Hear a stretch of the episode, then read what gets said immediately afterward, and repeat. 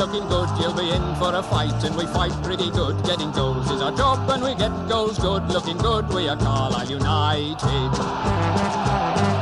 Carlisle United, the team that's on the ball.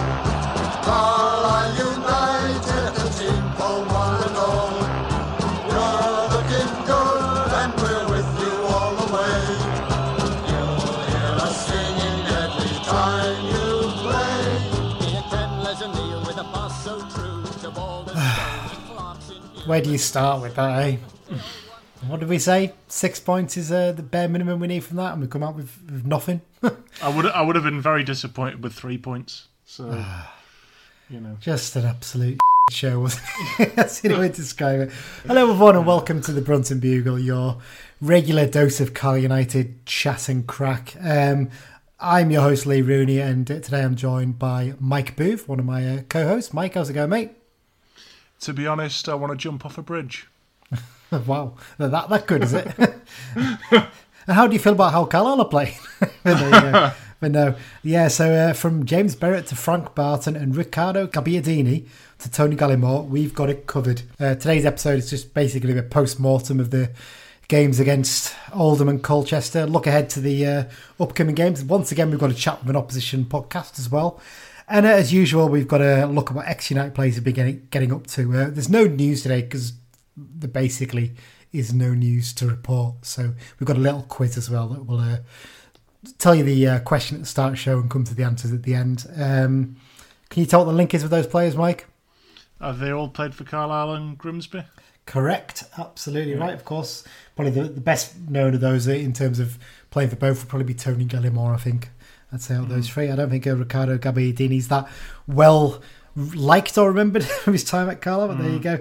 Right, so let's get straight into it. So before we start the uh, match review stuff, uh, the quick quiz. So here you go, Mike. So the question is: Since 1990, 13 players have scored hat tricks in competitive first team fixtures for Carlisle United. Can you name them? So I'm going to come back to that at the end of the uh, show, Mike. Give you a bit of time to think about it while we're Yeah. recording. But uh, what we'll do is I'll give you a chance to answer a few and then basically give out all the answers rather than have us about five minutes of us going um, um, and stuff like that as we've had in previous ones. Because I know some people have said they're not that keen on the quiz section, but I've actually had a few people email asking. Where's it gone? You know, we really enjoyed that. You know, they shared it with their dads who maybe don't listen to podcasts, ask them the question, and they know some of the older names on there. So, so there you go. So we've um, we'll, we'll come back to that at the end of the show. Uh, let's get into the match reviews then, Mike. Uh, I mean, Carl United one, Oldham three, and Colchester United two. Carl United one. It's, like I said before on last week's show, we said that if we're realistically wanting promotion, we had to target six points from these two games. Yeah. To come out the other side with without even a point to show for it is pretty an appalling show all round, isn't it?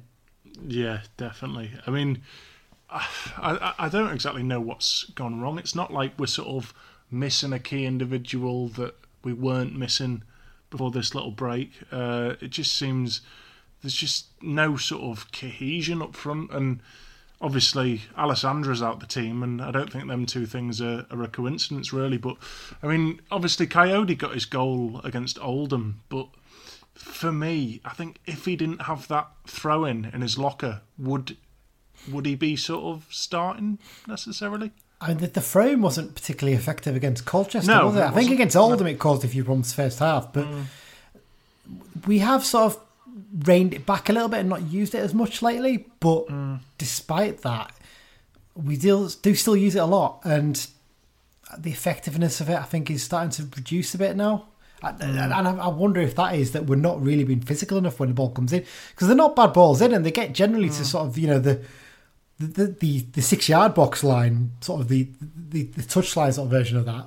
But no one's there to flick it a lot of the time, and the defender's getting to it quite easily mm. on recent ones. It's, it's quite frustrating. Um, yeah, let, let- I mean, let's sort of get straight into it. So, once again, we're starting games pretty well, aren't we? But the, the drop off after about 60 minutes is just astonishing, mm. isn't it? What's going wrong there? I, I, it, it's hard to explain, isn't it? It's we faced up to two poor sides in the last two games. They're not good sides. Let, mm. let's let's be, be, brutally honest Yeah. with it. Colchester particularly were awful. They they gave the ball away so much, and we were we looked so confident and comfortable, and then we give away a stupid penalty. We'll get onto penalties in a minute, mm. but what do you think's going wrong, Mike? What what where's this mental? Is it a mental block maybe?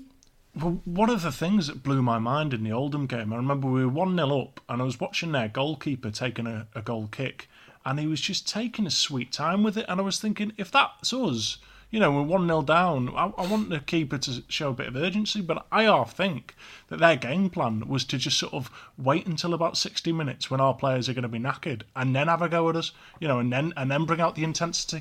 And yeah, we seem to make our first, for me, your first sub should be at the very latest 60 minutes. That that's pretty much every other manager in the league makes subs around 60 minutes, but Beech seems reluctant to when he makes subs beyond the 70 minute mark, and it's it's too late for them to really sort of get their feet into the game at, at that point, really. Yeah, it- the subs one is an interesting point. It's one that a lot of people are bringing up now. In normal times, I would have no real problem with maybe leaving your subs till late on a lot of the time, but we've got a run coming up of what a a game every basically two games every week for mm. I think another ten weeks or so, maybe even maybe a little bit less. I can't remember exactly how many, but we've got a hell of a run coming up. Hmm. You can't just wait for the players to get knackered. No, there's got to be a bit for me there's got to be something a bit more proactive there. There needs to be. Hmm. Even if we're playing well and we're doing all right make a change at halftime. keep it fresh in there. Hmm. Make that change on the, just before the hour mark or something like that. Don't wait for Jon Mellish to run himself into the ground. Sub Uh, him then as well. I mean, that Oldham game, it was so obvious that Guy was struggling, and Yeah. and I, and I get, you know, I mean, Lumsden was saying, you know, he's obviously said that he can carry on, but it's the manager's job to say, yeah take out his hands yeah, you know, you can't carry on. Um, you know, obviously we had Furman on the bench, um, but I mean, it's it must be quite insulting to Furman that he'd seemingly rather play uh, Callum Guy with one leg than Dean Furman with two. Well, well, Furman came in for the Colchester game, obviously, with Callum Guy's waiting on the arrival of his second child. Congratulations to him and his uh, missus. Hopefully, we'll have some good news on that one soon. Um, I thought he did okay, but he started to look a little bit ring rusty as the game went on. And you'd ask the question then is there an issue there that Beech needs to be using him in games a bit more to manage Yeah. games towards the end? And Well, he- if he- if he's done- rusty, isn't he? Yeah, he, his last start was the was it the Bradford game I think in Mm. last December. So I mean, you've got to, even if you only use him for the last ten minutes, you know, Mm. just to manage the game. At least he's he's got a bit of rhythm there, and he's playing games as it is. He, he, Mm. He's barely featured, so you can't you know expect him to come in and then play ninety minutes. There's every chance he's going to make a mistake like he did to give away the penalty. But at the other side of the coin as well, I mean, there's players like Kayode who seemed, you know, he's talked about this little knee issue that he's got, but it seems like to me like Kayode's playing 90 minutes every single week, and it doesn't matter what level football it is. It can be the absolute elite Premier League level or, or low down the leagues. You can't just play players sort of for 90 minutes every single week and it, it, it not take its toll on them a little bit. especially a role like his. He, he's a very, very mm. physical player. He, mm. We've seen the stats about how many aerial duels he win, and he's a vital mm. part of our team for that. But there, there comes a point where you've, you've got to give him a break. You've got to rest Yeah, him maybe. And I know the problem is at the moment he's he's moved him into that central role, and fair play, he's doing really well there, and he, he's getting a few goals, and he's looking a bit more threatening in terms of a goal threat. But to the personal advantage of Kayode, I think has actually probably been a bit of a detriment to the team in taking Alessandra out, who maybe doesn't have as impressive stats goal wise, although this season he is our second top scorer. Um, but but what he does in terms of linking play and Kayode, what he did in terms of linking play and doing well on the right, we've lost that. Uh, it, there comes a point. Does Alessandra have to come back and team? We'll probably discuss that in the preview section, I think, in terms of who should come into the team. But yeah, I, I wonder. Do you think Kayode moving there that has benefited him, but maybe not the team? Yeah, I mean, you know, I'm just looking now. He's got six goals in 25 games for a team that is generally been playing well this season, and hmm. I, I feel that's it's not very good, is it? Really, you, you know, I mean, obviously Alessandra has never been a goal scorer. like you say, he brings more to the team. But I mean, Kayode is trying to not be a goal scorer as such. He's trying to sort of maybe almost be a bit more like Alessandra, but he's not bringing as much to the team as Alessandra, and he's he's not really scoring a lot of goals either. You know, I can understand. I mean, you know, we said the other week Charlie Wyke at Sunderland, he's scoring goals every week, and he's he's set up one goal all season. You know, I can understand if he's not doing a lot for the team, but he's just scoring goals. But it seems he's not doing a lot for the team, and he's not really scoring very many goals either. No, absolutely. I mean, I'll go back to it again. I mentioned this point before. Do you think it's more a mental thing than a physical thing? Because Beech does say, oh, all the stats show, you know, we're still running as much and doing stuff like that, but mm. Mentally it seems to have drained them as much as well. And mm. is that an issue? I, th- I, th- I, think it's probably a little bit of both. I think, I mean, you know, well, you, you touched later on, don't you, that we've only once this season come back from a goal down. And well, well, well, do you want me to come on to the stats after after this bit then? Yeah, and I'll I'll, I'll share them. Yeah, go people, Yeah. So well, I'll, I'll come on to them now. So basically, mm. I, I, picked out a few stats that really interested me after the game because I, I, was thinking to myself, all our stats were so impressive first half of the season, but something just wasn't sitting right in my head. So when I was still fuming after the Colchester match, mm. I went and had a look. So I think this has been pointed out on Twitter as well earlier today. We're recording on Wednesday. I wanted to get it out of our system nice and early. Um, this season, in terms of winning points from when you've been behind in a game, we've only managed it once. We've managed mm. one point all season from a losing position, and that was, funny enough, against Grimsby away. And that goal was gifted to us. The keeper actually passed the ball into the back of his net.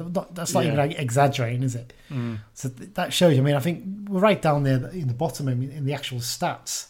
Mm. I think it's possibly it's actually yeah, Scunthorpe and Southend are the only other two sides who've only managed one point all season. Salford, actually, mm. to be fair, have only managed two. Mm. But they've only been behind 10 times. And we've been behind mm. 12 times and we've mm. managed one point. Mm.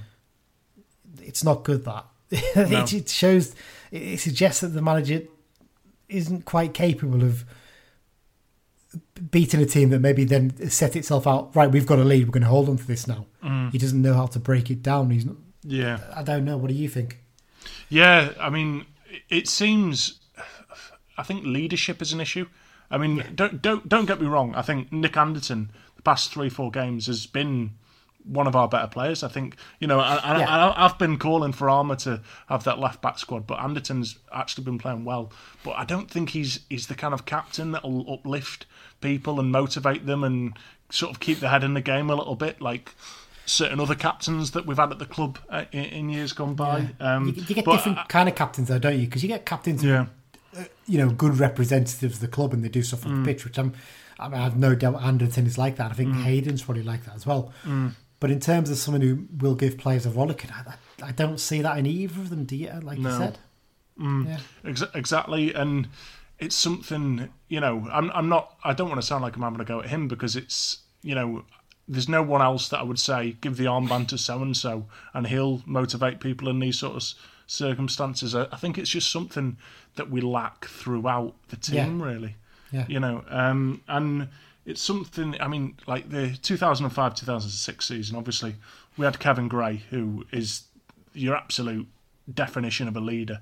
Uh, but if if he wasn't there, uh, I mean, you know, we had the likes of.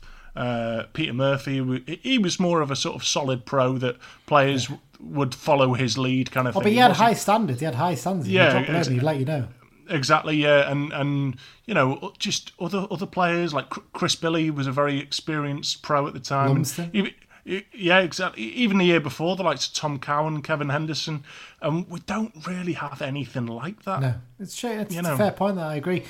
At a push, you'd maybe say Paul Farman, but I'm never keen on keepers being captains. It's, no, it's one of those no. weird ones, isn't it? You'd, I'd mm. rather have someone outfield who can do a little bit of organising as well. So it, it, it's a tough one, isn't it? I, I, think it's a really good point, the one you've raised there. Um, let's talk about.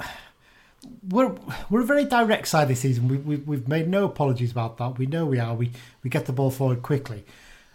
Are we going a bit too direct at the moment? Because I, I remember watching on the game on Tuesday night, and my first thoughts were the amount of times Hayden or Bennett were getting the ball, and then they had time to maybe spray it out wide to Tanner or to Anderton, mm. and they were going direct every time. And I just thought to myself, there's no need to do that. You can you can build up as well. You can mix it up a little bit. They just didn't seem to be quite. It's almost like that lack of belief is the fact that we we've done so well with going long at times that we need to do it every time at the moment. I, it, it's frustrating. Yeah, well, I, th- I think it's a case of the ball just it's not sticking up there either. And Yeah. when we when we play a long ball up, our three midfielders, it's it's kind of their imperative, their absolute biggest thing is to win that second ball. So we'll play a long ball up, and our three midfielders are trying to win the second ball, but then the opposition win the first ball and they knock it over our midfield. And then they're not in the space to get the second ball when it's in our half. So, like, we're just getting put under pressure straight away. And, you know, I think if you have a, a shot of uh, whiskey every time I say Alessandra today, you're going to. you, you, you might, you might get over this week. But Alessandra makes the ball stick up there you know, and and C- Kayode, it seems either he'll sort of get fouled or sort of give the ball away. Yeah. There isn't there isn't a lot of middle ground with him. No, you're, I think you're right there. I think the other issues as well, the fact not just obviously the fact that Alessandra's there not to hold it up, but in midfield, Guy was really good at keeping the ball as well and getting it mm. moving. Uh, we've, I think we've almost run him into the ground. He, he's looked exhausted. I think it's it's it's been I won't say it's a convenient excuse, but it's been good timing for us almost that he has had to take this small break away from mm. the team. But the problem is then, as we mentioned before, Furman is not match ready because he's not been playing even like his five ten minutes at the end of games and that kind of thing Exactly. that that's that's where we've got a problem. Um, so we've got one point from a possible eighteen now. When do you start asking questions about the manager? And we're not. This is not us saying, you know, he- his job's on the line. He needs to be sacked, whatever. But when do you get to the? We know he's got a bit in the bank, a bit of credit in the bank from the first half season, how well he's done Yeah. there. But that can only last for so long. Look at John hmm. John Ward went. I think it was ten games with just one point from that, and one point from thirty. We're not quite at that stage yet, but you know, if we didn't win the next two games, any of them, hmm. surely you'd ask a, start to ask questions then about is this the manager who's keep, capable of getting us out of a slump? Yeah, I mean, I think ultimately it it kind of comes down to what were our expectations before the season. I mean, I know that you know, say, say if people's expectations were mid-table, and I think when we all did the season preview, we all sort of predicted playoffs, but that was kind of with our optimistic fan hats on a little bit. Um, but if you know the board were kind of only expecting mid-table, and ultimately we, we finished mid-table despite kind of relegation form.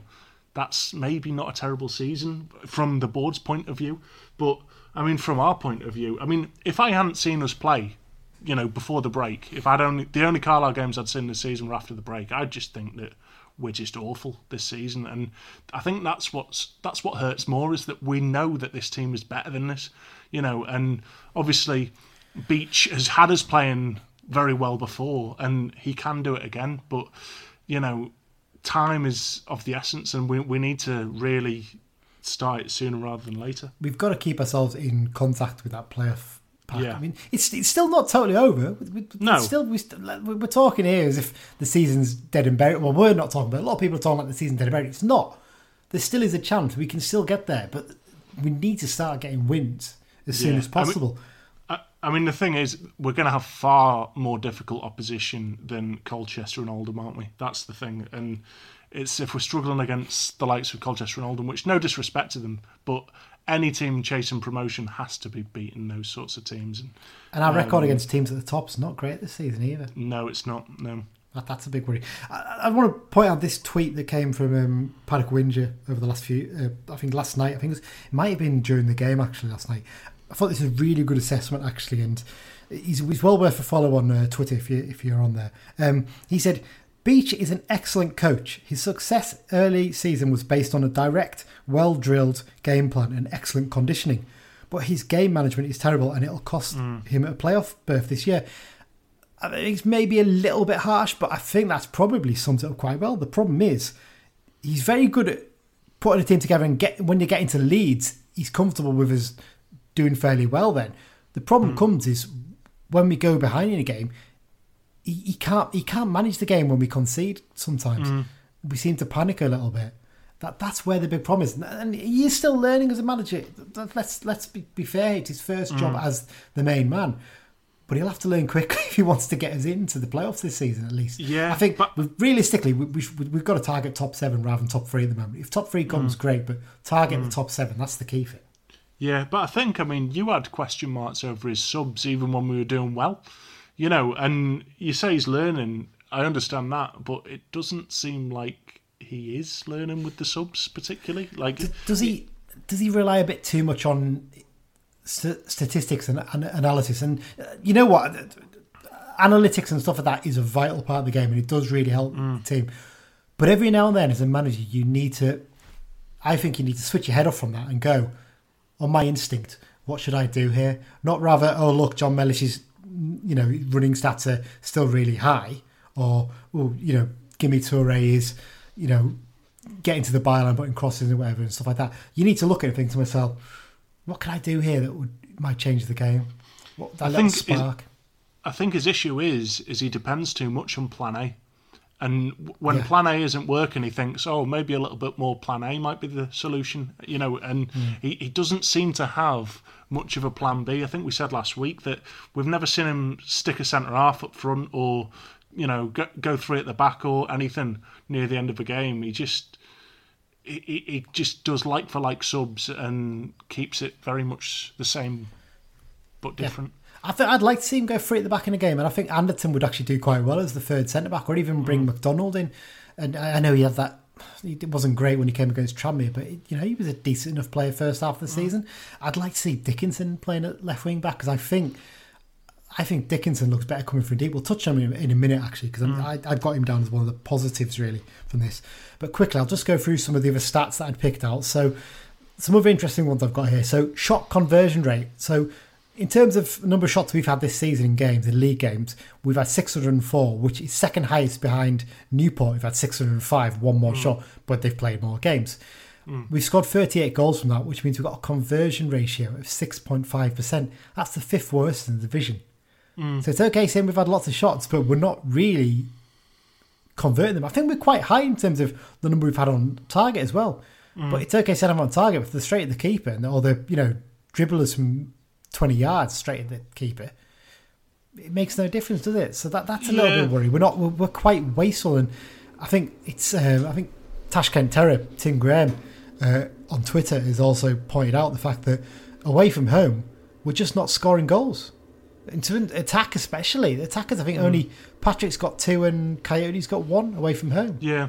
That's Al- not good. although no, although I think uh, George Tanner said that they're basically they're told to kind of hit, hit the ball low, hit it hard, and kind of you know if you get it on target, things can stem off that. And I think that's sort of one of the key principles of the way that we sort of play football. I mean. You know, I think the Colchester game was the first game that I can safely say we had the better chances, you know, than Colchester. But, you know, I mean, their goals, all right, one's a penalty, and we'll talk about penalties in a bit. Uh, but their second, that yeah, I'd, I'd like to see the expected goals figure for that because that was just a screamer from outside the box. That you know, it, it wasn't like we gifted them an absolute sitter of an opportunity, but you know, Di Dickenson had a couple of very good chances. Uh, obviously, Riley hit the post. Um, you know, and uh, Jamal George had a decent game Shamal, for them. Shamal George had, had a good game as well, yeah. But at the end of the day, the only stat that matters is who scores more goals, and it wasn't Yeah. us. And yes, Steven Pressley would sort of make these excuses every week, and there's only so long that you can come up with these excuses and not be getting the results. Yeah, absolutely, absolutely. You're right there. Um, couple more quick stats I've picked out here. Interesting on this: we've not scored a single goal in injury time at the end of a game this season. Incredible! We've scored the most goals in the opening 15 minutes of games in the whole division. We've scored 10, Mm. but we the stats show we have a real drop off after 60 minutes. I think we've only scored eight mm. goals after the 60 minute mm. mark this season. We just we just don't have it's strange because I thought at the start of the season I felt we had intensity for the whole game, but we weren't. Clearly, we were still not scoring the goals, or maybe we're just not doing that now. Um, and a couple more ones. Obviously, the fact that we've only managed to score two goals in a game once since coming back from the coronavirus break. So that's from the Exeter game at the end of January.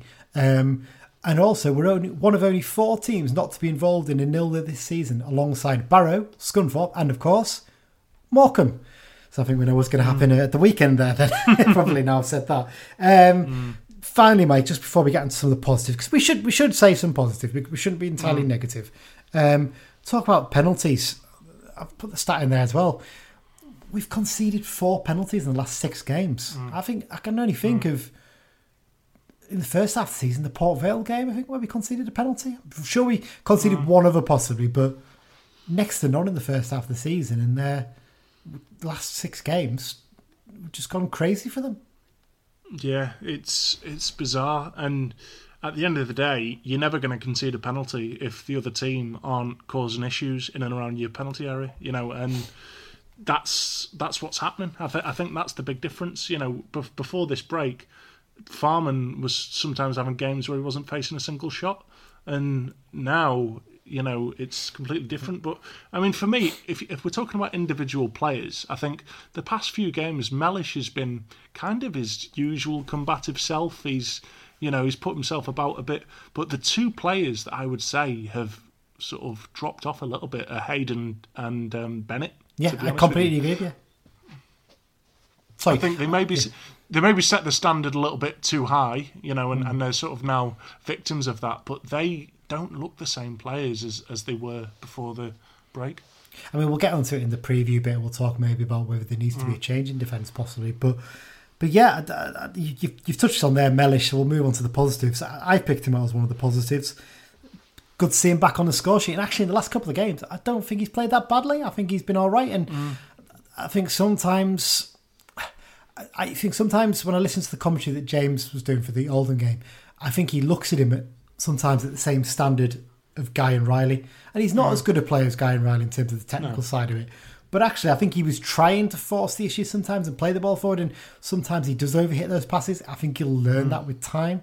Mm. But actually, I think he's starting to look more like the same player. He's getting into the box and getting all the chances. And he, from what we could see, because it was a bit mm. foggy to still, he's, he seemed to take his chance pretty well against Yeah. Colchester, and he looked a threat in, ter- in terms of the opposition box. So it's nice to see him start picking up a bit of form. One that people picked out and didn't seem to think he's doing that well, but I think he did all right, is Brennan Dickenson. I think he looked encouraging against Colchester, against obviously one of his former teams. But one thing he's offered us is a player who'll actually have a shot from distance and actually can hit the ball from distance. Yeah, I mean, he, he was getting in some good areas as well, wasn't he? And he, he was getting good chances, and it, I feel he's maybe one of them, isn't he? Where once he gets his goal, he'll he'll be flying. Um, but he, yeah, it's, it's one of them. He, he maybe could have had a goal though, couldn't he? And Yeah.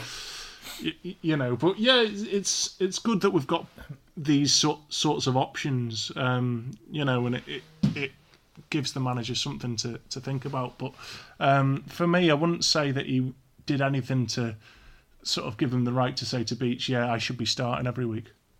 No, probably not. But I think it, he's shown that he offers something different at the very least. Because, Yeah. like I said, it's the one thing that frustrates me this season is the fact that we don't seem to have anyone who can really hit a ball from distance, which we've had in hmm. previous seasons. And Yeah. like, obviously, Nathan Thomas was always capable of doing that, wasn't he? And I think hmm.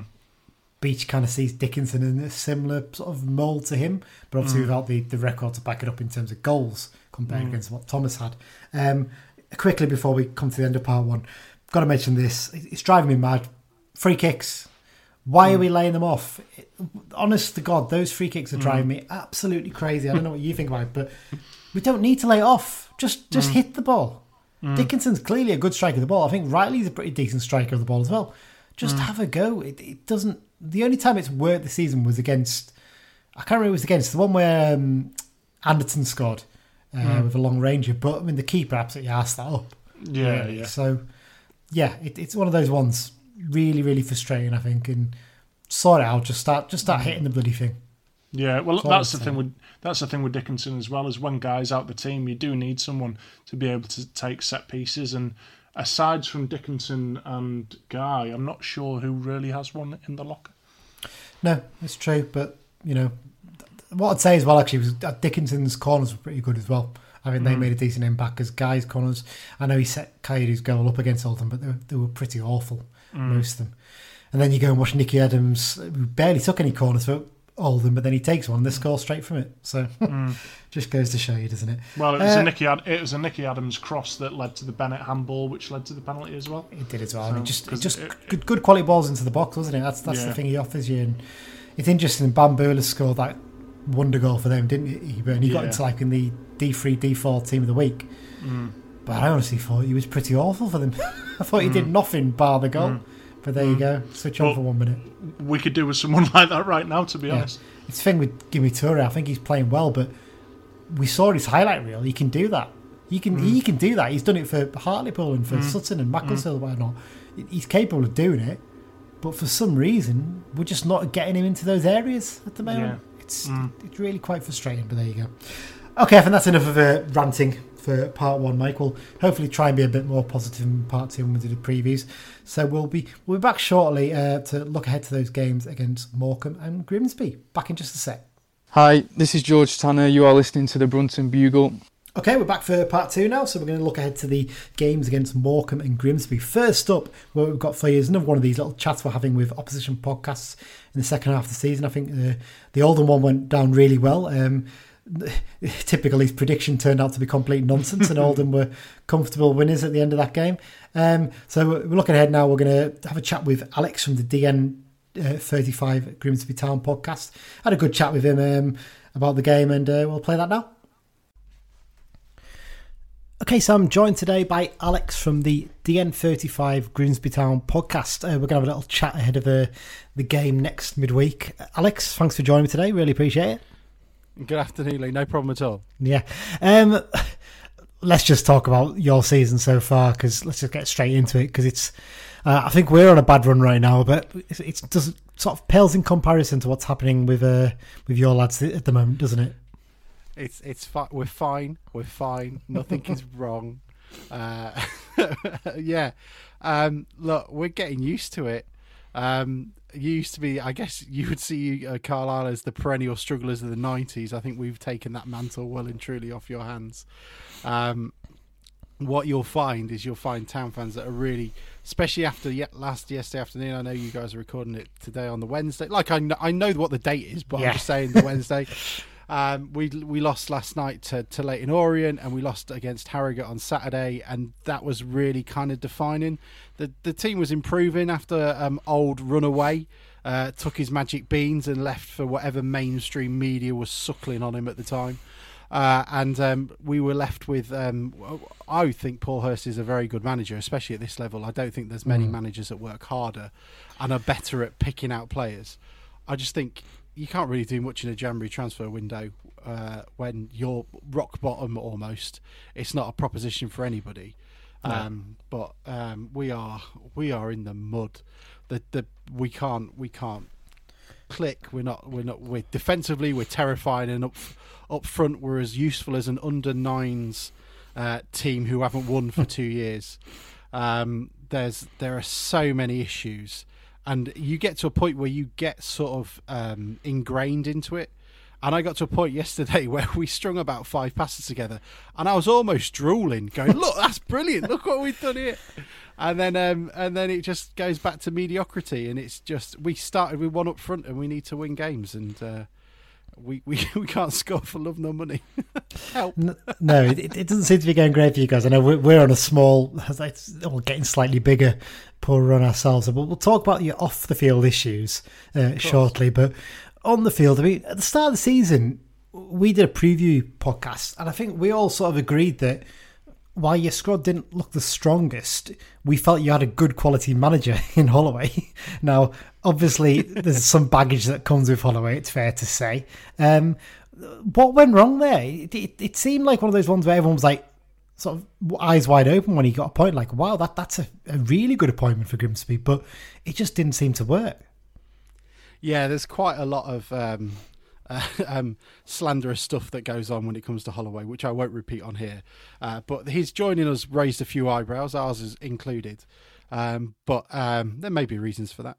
Um, but when he came in, he was doing really well. He brought in some good players very quickly. We had a nice little run, and I think when we're one of these clubs that whatever momentum we've got, we, we, we go heavy with it, whether we're losing constantly or winning constantly. There's no ever there's no easy middle ground for us. Uh, I think, if I'm being entirely honest, he probably had that sort of January to, to March. I thought actually this is easier than I thought it was, and we'll we'll go up at a canter. It's obviously something that I've got that I'm pretty good at, and he took it for granted. Uh, our pre-season was appalling. We had played one game. It was against Cleethorpes Town, who are our local local team. About what step seven, step 8 um, uh, and um, they um, we just didn't do anything else. We, we were the only club that I think put a COVID clause in. So even now, players are getting paid only seventy five percent of their wages until the fans getting back into the ground. Um, it means that, I mean, you know what it's like to to try, at least you've got some nice medieval architecture to uh, sort of attract players with, which I'm sure what young players are looking for. Oh yeah, But you know how hard it is to attract anyone to the middle of nowhere. yeah. Um, and um, when we then also tell them that they're not getting paid their full wages, it's uh, it's not a great idea. Um, so we ended up with seven loan players, um, much of a muchness, lots of recommendations from Holloway's mates who were no good. He didn't do any scouting.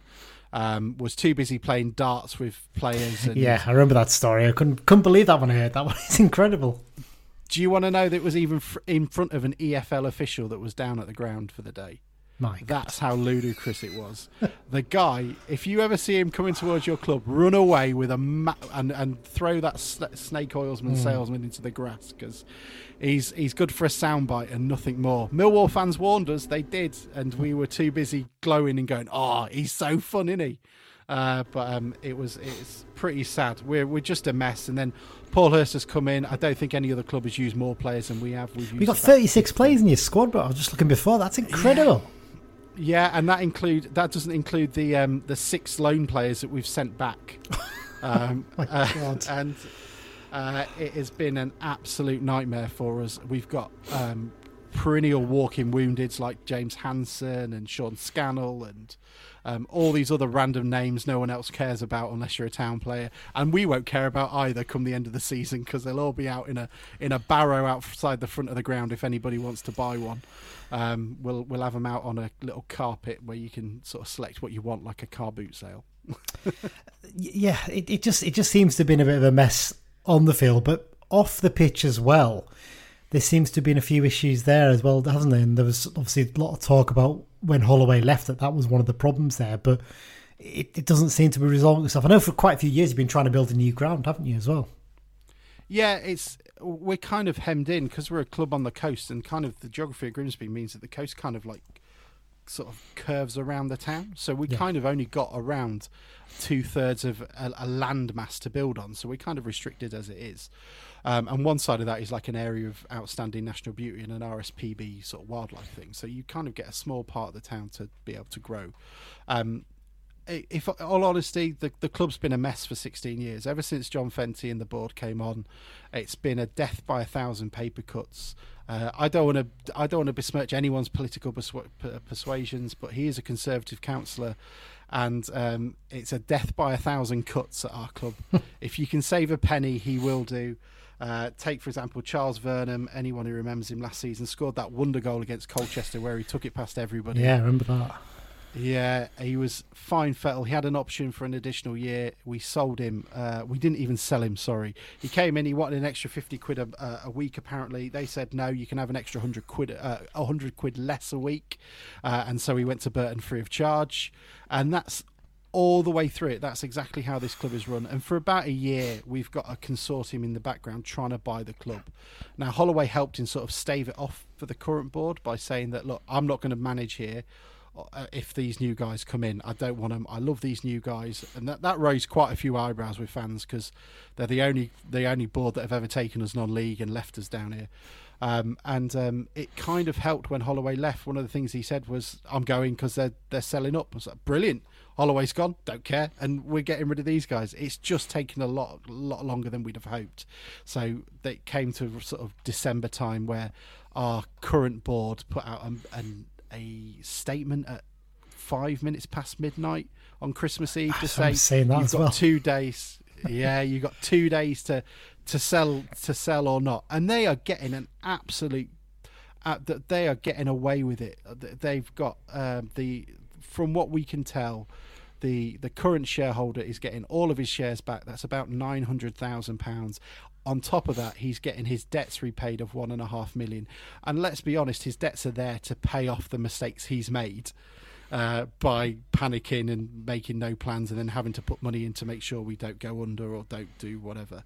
Um, so though we're bottom of the table, there's quite a lot of fans, including me, going, "I'm quite looking forward to the future. This is going to be quite good." It's, we just hope it's in this league, but it doesn't feel like it will be because we are we are not turning this uh, franchise around. no. Um, return of Paul Hurst as manager. Pleased about the one, I'm guessing, because I know he's had a, a couple of jobs since Shrewsbury where it hasn't quite worked out for him, but you must have good memories from his first spell. Yeah, he he's he was a defi- he was quite desi- divisive by the end of it because he'd been here for seven years, and you're always going to pick up baggage, and there's going to be bits in which there are certain aspects that may break the straw that breaks the camel's back, sort of thing with fans. Uh, but he's very. I don't think there's many other managers who can pick a player like he has. If you look at the players he's been able to sort of source from non-league and lower league, it's pretty incredible. Um, he's quite um, straightforward. All the reports are is that he works his arse off along with Chris Doig, his assistant, and um, he did wonders at Shrewsbury. I think Ipswich are a, a, an underrated basket case club. Yeah, I'd agree with that Um, and and Scunny are as well. They're sort of ten million in debt, and when he got there, I think he was hoping to to have loads of cash thrown at him and be ready to go because their owner was uh, was was quite useful for that. But um, I think it changed halfway through, and so they kind of cut. They had to start cutting their cloth, and I, I don't know, but I'm slightly worried now because we're not exactly winning many since he came in. But um, I don't really think I can blame him. He's only got a certain amount of time to to do anything with this lot.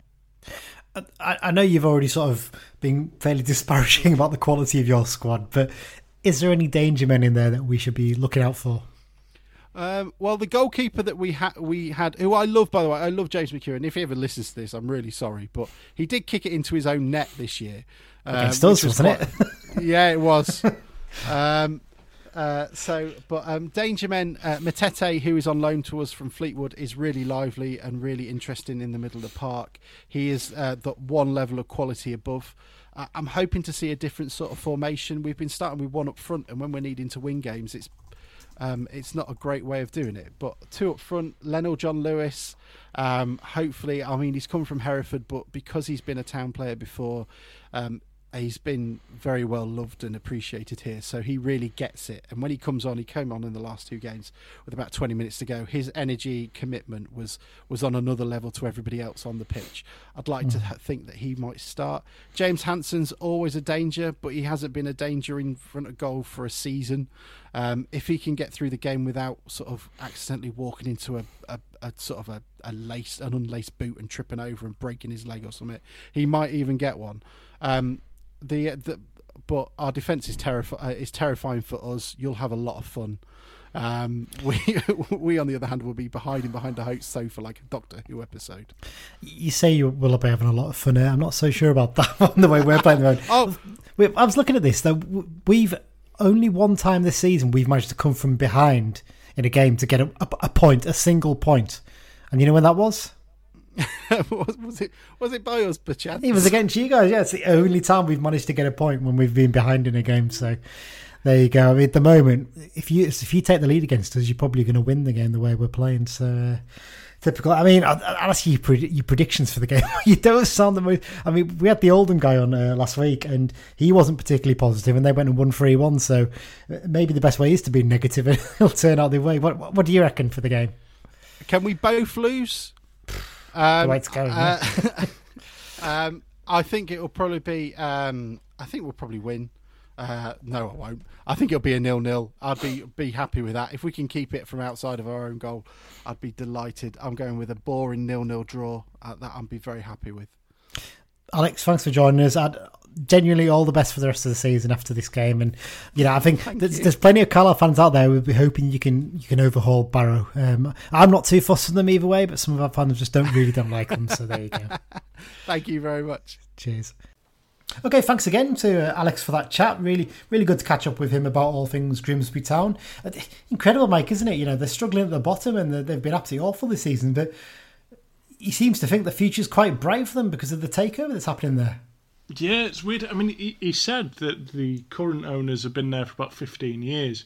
Uh, and I remember, well, it's 15 years ago this year, the 05 06 uh, season, when Wycombe were top, Grimsby were second. And I think we would have just been happy to go up as third, you know, and because they, they were both really good teams that year. And yeah, Grimsby just sort of, they tailed off then and they just sort of, they haven't really recovered from it, have they? No, obviously they went down to the conference. I think they spent mm. five seasons down there and then mm. got themselves back up. But they've they've been treading water at best since then. I think mm. it's fair to say. And obviously they've got the issue with the ground that they need to sort. Sounds very familiar, doesn't it? Really, you know, mm. aging ground that's not making them any money. They need to move to somewhere new, and it's a there's not many options. Mm. Funny that, isn't it? Uh, okay, so let's look ahead to the games then, Mike. Um, first up, we've obviously got the the Morecambe game this weekend. I mean start of the season, you you look at this and think, oh, Morecambe, we never lose there.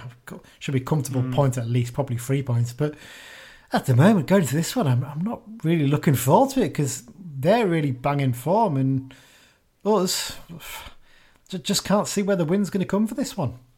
No, I mean, it's kind of it's no massive surprise when you when you see some of the players that they've got. I mean, how they managed to get Ben Pringle, I don't know because he's a, a cracking sort of uh, little playmaker, isn't he? And uh, some of the other players, though, the likes of Cole Stockton, you think, oh, it's a bit of a, a mixed bag. But yeah. no, they, they they seem to be doing really well, and I just I, I, normally look forward to playing Morecambe, and this is the first time in a long, long time that that I'm not. Yeah, the thing with Ben Pringle is he's a real crisp passer of the ball, isn't he? Mm. thank you very much. Thank you, thank you. See, it's that's a great thing because I've got control of them. I, I can play the drum thing rather than the tumbleweed. So there you go. um, yeah, I mean, looking at the form table, that that you know, last six games they're tenth in the form table. With uh, they've they've won three, uh, drawn one, lost two, but they've in the last four games basically it's won one, lost one. Um, yeah, they're in fifth place on 52 points, so you know they're starting to pull away from us a little bit. That nine point lead, mm. um, although they've played three games more. Interestingly, their, their goal difference is only plus one, so you know they that, that's probably what's going to you know put them in a little bit of danger potentially at the end of the season. Mm. Maybe um, when you actually look, they've got the worst defense in the top half, so we should be able to score surely. Mm. Problem is that they've also got one of the better attacks in the top half mm. as well. Mm. So, real challenge there. I mean, would you say that Derek Adams has really overachieved with them this season, Mike? Because I mean, the, the, job he's done since going in there, because they're a club that always perennially sort of just about treading water above the relegation zone and keeping themselves safe every season. The job mm. he's done has been absolutely incredible, isn't it? Yeah, I mean, it's weird because when they lost. Uh what's his name, the Scouse fella, Jim Bentley.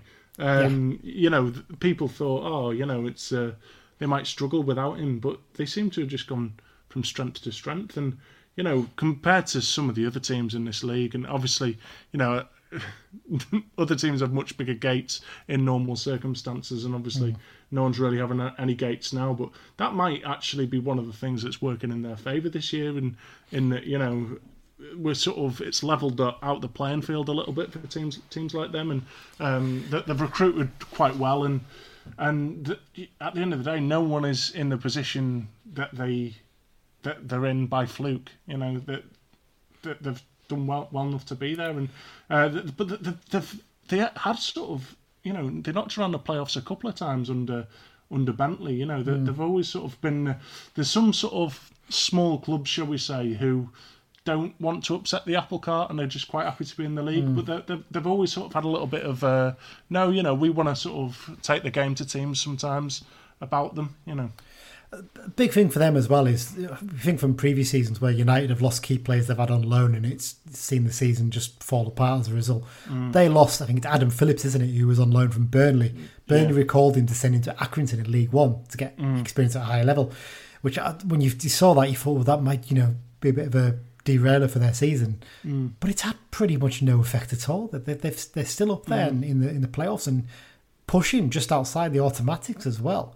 That's a real testament to the, the, the, the squad they've got because they've got a really tight, small squad. We'll get on to Grimsby in a moment. Grimsby's squad's enormous. It's absolutely huge. Whereas Morecambe always keep it really tight and, you know, a, a close knit squad. And that is making the difference. You, you touch on Cole Stockton there, Mike. I mean, the form he's in this season, the way he's re- rediscovered his form, along with John O'Sullivan, of course, who's, who's there as well, another ex Blue, they're really reinvigorating their careers, aren't they?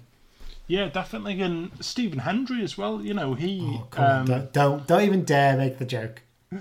I, I honestly don't know the joke. I'm quite disappointed in myself. Go on, I'll, I'll let you t- take the stage. Yeah, Dan did it in pre-season, something to do with you know he's a something to do with breaks and things like that. But let, let's not repeat it anyway. But go on. Well, no, like you know, he's a player that he sort of was. A lot of big things were expected to him, and he got his big move to West Ham, and he sort of tailed off a little bit. But you know, on on paper, they do actually have a good side, and I think, contrary to us, they have a few experienced heads in there, really, which might sort of, you know, help see them through. Knight Percival's one of them as well. Another mm, ex-blue, exactly. in there, and mm. he, he seems to be doing fairly well this season. I mean, I picked out the danger men. Obviously, Stockton I've mentioned there because he's getting the mm. goals. I mean, Carlos Mendes Gomes. He he seems to be involved in everything for them this season as well. He's been a brilliant signing for them. And Sam Lavelle at the back. He, he you know he's a young lad and a lot's thought of him. And I'll be honest, he's one of those ones I look and you know seasons to come. I wouldn't mind seeing him at Brunton Park the way he plays. He's a he's a good player indeed. Um, Okay, I think we sort of covered Morecambe a bit there, so let's move on to uh, Grimsby. I mean, their season's been an absolute shambles, hasn't it? When you look at it, the way things have gone. We we heard Alex there before talking about it. I mean, pre-season we we sort of almost just looked at the name. Really, actually, it's, it's a bit bad of us. Really, we sort of well, Ian Holloway. You know, they've not got the best squad, but they've got a good manager in Ian Holloway. They'll keep them up. But you know, he's he's basically a rent a quote, isn't he? These days, and he, he's gone in there with all his uh, little. Um, sayings and stuff like that. But the way he's handled things there has been not great, is it really? And they, they've had to change the manager to Paul Hurst. They've gone back to a, an old favourite, the one I think who got him out out the conference. And yeah, it, it doesn't seem to have had quite the effect yet, does it? No, and you know, they can't say that they haven't sort of uh, the managers haven't been backed with the amount of players that they've had. You know, thirty odd or however many. 36, I think, is in their squad currently. But but I think, as, as Alex mentioned, who wants to go to a squad that's struggling down at the bottom? That's the problem. You, it's No, tough to attract players. You can attract players, but the quality's not going to be that great, is it? Es- especially when they're chucking in this COVID clause as well. I think a lot of players are just saying no thanks, you know. And but you know, I mean, we, we all talked at the start of the season who we think will go down, and none of us said Grimsby, did we? You know, they're, No. uh, and they're, they're there rock bottom, but they're, they're by no means dead and buried. I mean, a lot of seasons, you know, at this point, there's a team that's absolutely dead and buried, and you know, this that they're still sort of within touch and distance of the rest of the pack, but yeah, it's it's just not a good season for them, and there's no there's no better time for us to play them. there was no better time for us to play Colchester, Mike. Let's let's be fair here. I mean, their runs and nearly- Oldham. Oh, Exactly. I mean, their runs ne- nearly as bad as Colchester's. I think they've won Yeah. one of their last twelve. I mean, mm. that's that's that's relegation form basis. That's mm. that's similar to what we had under Simpson in that mm. first half of that season, wasn't it? We went down to the conference and things have got to improve quickly. I tried to pick out danger men for them. I mean, I put Giles Coke in there because we all remember him back at Sheffield Wednesday. They signed him in January, and he's you look at him, you think that's the kind of experienced head they need in there to try and get them out of trouble. But I also picked that Jay uh, Matete, who's on loan from Fleetwood, because Alex mentioned him his bit. But Lenell John-Lewis, if you want to pick, but then I thought about, it, I thought I'm putting in a player here they've got on loan from Hereford. I mean, this is this is going back to like remember the early noughties when we signed Stephen Skinner on loan from Gretna. I think under mm. under I think it was either under Ian Atkins or Roddy Collins. I can't remember which one, but I mean that's the kind of level player you're signing on loan. Mm. I, I I can understand why they've done it because he's a legendary player there, isn't he? And he's a real big fans' favourite, and they know what what to expect from him. He's just going to work hard for them up front, and maybe that's what they need. But if that's the quality of you have- you're bringing in, then it doesn't really bode well, does it?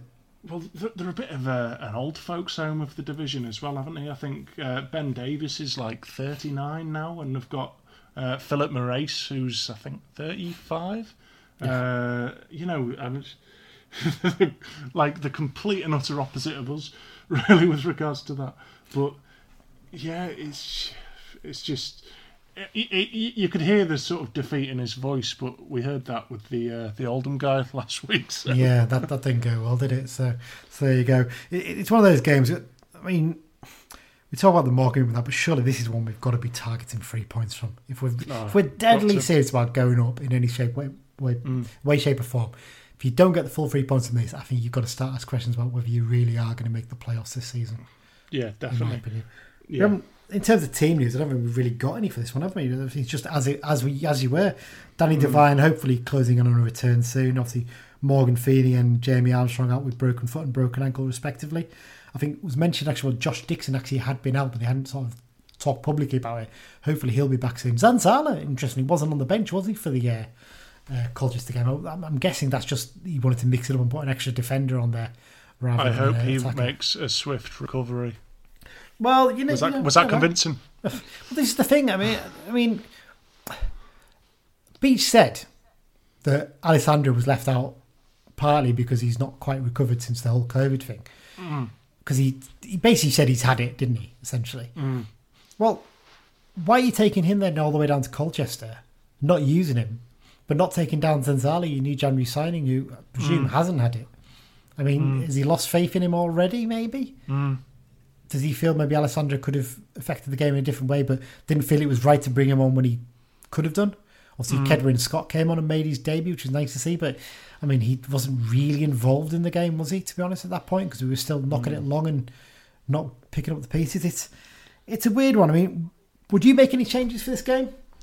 For the Uh, I game? think I, I, I think well, I mean for the Morecambe game, I think you have to. I, th- I think Kayode, if anything, he's a little bit knackered, and I think just Alessandra for him.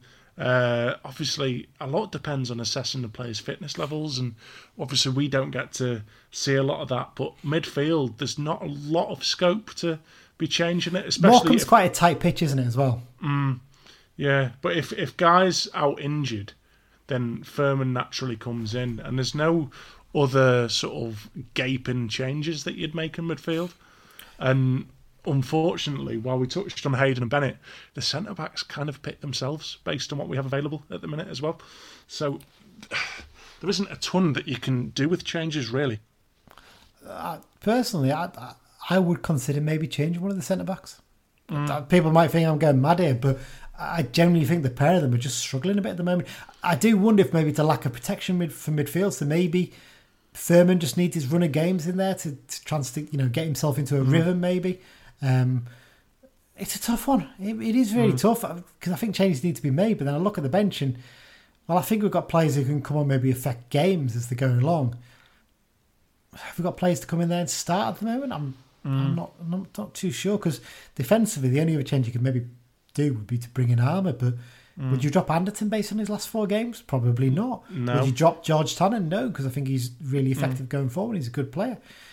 It- It's a tough one. It, something's got to change because we're, we're mm. conceding really sloppy goals, and you mm. know you can't you can't keep saying, "Oh, you know they they did so well in the first half of the season." Well, they're not doing it now. That's that's the problem. Mm. They're good players, that no doubt about that. But if they're not performing, what, what do you do? Exactly, Uh, and I- I mean the centre half issue. You know, Cole Stockton. Well, well, for us, he was pretty much useless. Seemingly for Morecambe, he's quite a good target man that they play off. You know, and he's he's a big lad, and you know whoever is man marking him needs to absolutely be on it. I mean, I've seen Hayden and Bennett struggle against some of them kinds of strikers this season, and hopefully this isn't one of them games for us. No, definitely not. Okay, let's uh, talk about predictions then, Mike. Um, you go first. Well, do you know what? I've I've followed Carlisle long enough now to know that if we've just lost against one of the teams, against two of the teams struggling near the bottom of the table, and we're now playing a team nearer the top of the table, then we're probably going to win because that's just kind of what we do. So I'm going to be optimistic, and I'm going to say two-one Carlisle, and I'm going to say Mellish and Dickenson on the score sheet.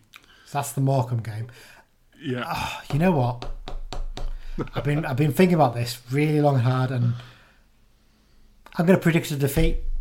There you Oh. go. I'm going for a defeat because I'm hoping it's reverse psychology, and actually they go out and win the game. So I'm going to go for a two-one defeat, uh, and I reckon our goal will be a goal from Mellish. I think he'll gone a little run again now. But I think we're going to lose 2 1. But then we come on to the Grimsby game. You want to pick yours then, Mike? Um, yeah, so the Grimsby game, I reckon we're going to come back and it's going to be resounding, and the boys are back in town and all the rest of it. And I reckon we'll win 3 0. And I'm going to say uh, Kayode will get one, Alessandra will get one, and uh, Joe Riley will get one as well. Okay. Well, I'm going to agree on that one. I'm going to go for. I think they'll get the rollicking of their lives after the Morecambe game, told, you know, do you want to actually do something this season? This is this is my imaginary situation here after we've lost two one to Morecambe, and I think we'll win four 0 against Grimsby. I think we'll come out and just absolutely batter them and blow them away. And I'm going to go for goals from uh, Toure, Dickenson, um, Mellish, and uh, Alessandra. Yeah. So there you go. So I predicted a defeat for the first time this season. I mean, to be fair, it's Mark Lawrenson esque if we don't at least predict a defeat at some point, isn't it? Because it wasn't it someone pointed out, 'cause, you know, he does those um, predictions every week on the BBC football website, Yeah. doesn't he? If he predicted that, I think he, I think it was something stupid like, I can't remember what it was, three or four hundred games before he predicted a Liverpool defeat in a game. And if he had done, Liverpool would have won the title in the last seven seasons running or something like that. Yeah. It was astonishing the way he did make predictions each week. So there you go. So yeah, Although, actually, one thing that has suddenly just sprung to mind was remember when we played Morecambe away a couple of years ago? Yeah. Um, J- J- I think Jamie, did Jamie Devitt score two very similar goals that think he stemmed scored off. once. Oh, did he? Or, or I think he scored the same goal two years on the bounce or Yeah. something. Um, but they stemmed off long throws, and Mm. I, I don't know if Morecambe's ground is preferable for the run up for a long throw. Even though I've said Alessandra should play instead of Kayode, but ignore that. Um, but uh, Oh, can take a long throw. well, he, he can, yeah, but you know, potentially, I think it could be one of them games where it comes down to like a set piece or, or something like that to sort of break the deadlock. Yeah. Okay, then let's move on then to the X Files, Mike. So let's look at what ex United players and coaches have been getting up to uh, around the world. Uh, one we missed out actually uh, in recent weeks, um, goals wise. Joe Garner scored a hat trick in Cyprus for Apoel Nicosia. Seems to be settling quite well there, doesn't he? Seems to be enjoying himself, even though Mick McCarthy's left. Uh, Nadesan scored scored two goals for Crawley in the last week. Um, one of those was actually against Morecambe, funny enough.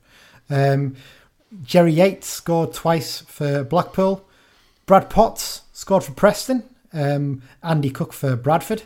Sean Miller, um, he's on a little bit of a run for Bolton now, isn't he? That's his second goal for them. Uh, this was a nice one. Mark Beck scored for Harrogate, his first goal in the Football League for six years. Fantastic. Really, really nice to see Mark getting a goal there. Um, uh, Nakhi Wells scoring again for Bristol City. Seems to be finding a bit of form now. Nigel Pearson's taken over there. Cole Stockton, as we mentioned before, he scored again for Morecambe. Reece James for Doncaster. And, oh, do you have to say it? Charlie Go. Wyke. He scored for Sunderland. He's now scored 24 goals in 37 appearances this season in all competitions. It's incredible. Really, really incredible run of form there. And the last little bit of X File stuff, obviously, is the um, the Scottish League Cup. So James Brown and Michael O'Halloran, um, ex United loanees, uh, were unused subs for St Johnstone as they won the Scottish League Cup. And uh, Gavin Reilly actually came off the bench for Livingston in that game. Uh, seems to be doing fairly well for himself up there. Gavin seems to be enjoying it. So good luck to him. And that's all the X Files this week. So, Mike, let's go back to the uh, quiz question. Can you remember what it was? Uh, yes, and the wording of it seems to insinuate that it's not football league. No, no, it, it, it, uh, competitive first team fixtures. So Exactly. league or cup games. That includes the the, the season in the conference as well. Yeah, So exactly. there's there's 13 players you need to name. You're probably going to struggle maybe with a couple of the early ones, but uh, knock yourself out. Go on, Mike. Have a have a crack. See how many you can get. Well, Brian Wake, obviously. Yep. Brian Wake's got Uh, two hat tricks for us against Boston United and Shrewsbury Town. Yeah, I'm good. I think did Magno Vieira get one for us in the conference? He did. He scored one for Aldershot Yeah, against Aldershot. Um, Sorry. Yeah, Karl Hawley definitely. He scored three for us. One against Farnborough in a 7 0 win, and then the ones Yeah. against Stockport and Torquay in the Football Yeah, League. uh, Charlie Wyke. Yep, he scored two for us. One against Welling in the FA Cup and one against Mansfield Town. uh, Danny Graham. Danny Graham did indeed get one. This one I nearly missed, but Danny Graham scored one against Yeovil Yeah. in the season after we lost in the playoffs. And that game was the game that Gary Madine scored his first league goal for the club as well. Yeah, Uh, and um, oh, who else? I had one in my head. Uh, did Rory Loy score one no, he in the didn't. The FA Cup? So Oh, you got, okay. got that one wrong there. You've just mentioned one of them. Uh, Gary Madine, of course. Dean- he scored against against Hartlepool, famously the day after, uh, day, well, same day as a court case. yeah, the, That's, uh, that's on brand for Gary, and also against Tipton in the FA Cup. the the shine of that hat trick at Hartlepool was taken off by Lubo Michalik's goal from it, yeah. yeah The one that Um, I nearly missed when I was sat in the press box for that one. Yeah. yeah. Okay, so Um, you've so far you've got how many count these up? One, two, three, four, five, six. You've got six of the thirteen so far. uh, David Reeves. David Reeves did indeed. He only scored one hat trick for us, actually, fun enough. That was against Burnley, the Auto Windscreen Shield. That game was played on a Saturday afternoon because I think a game was uh, called off. Well, we, one of our games was called off because of the FA Cup, so they moved that game to a Saturday afternoon. We won 5 0, I think, that one. Um, and uh, to be honest, I think the rest I'm absolutely stumped, and you're gonna have to you're gonna have to step in. Well, I think you've, you've missed one from last season. from last season. Uh, One of the last games we played last season. Um, Oh, one was an absolute blinder from distance. His oh, of course, Nathan Thomas. Yeah, Nathan Thomas indeed against Forest Green Rovers. Um, so your remaining ones, I mean, God, you've missed a really obvious one from from the third division title season. Uh, go on.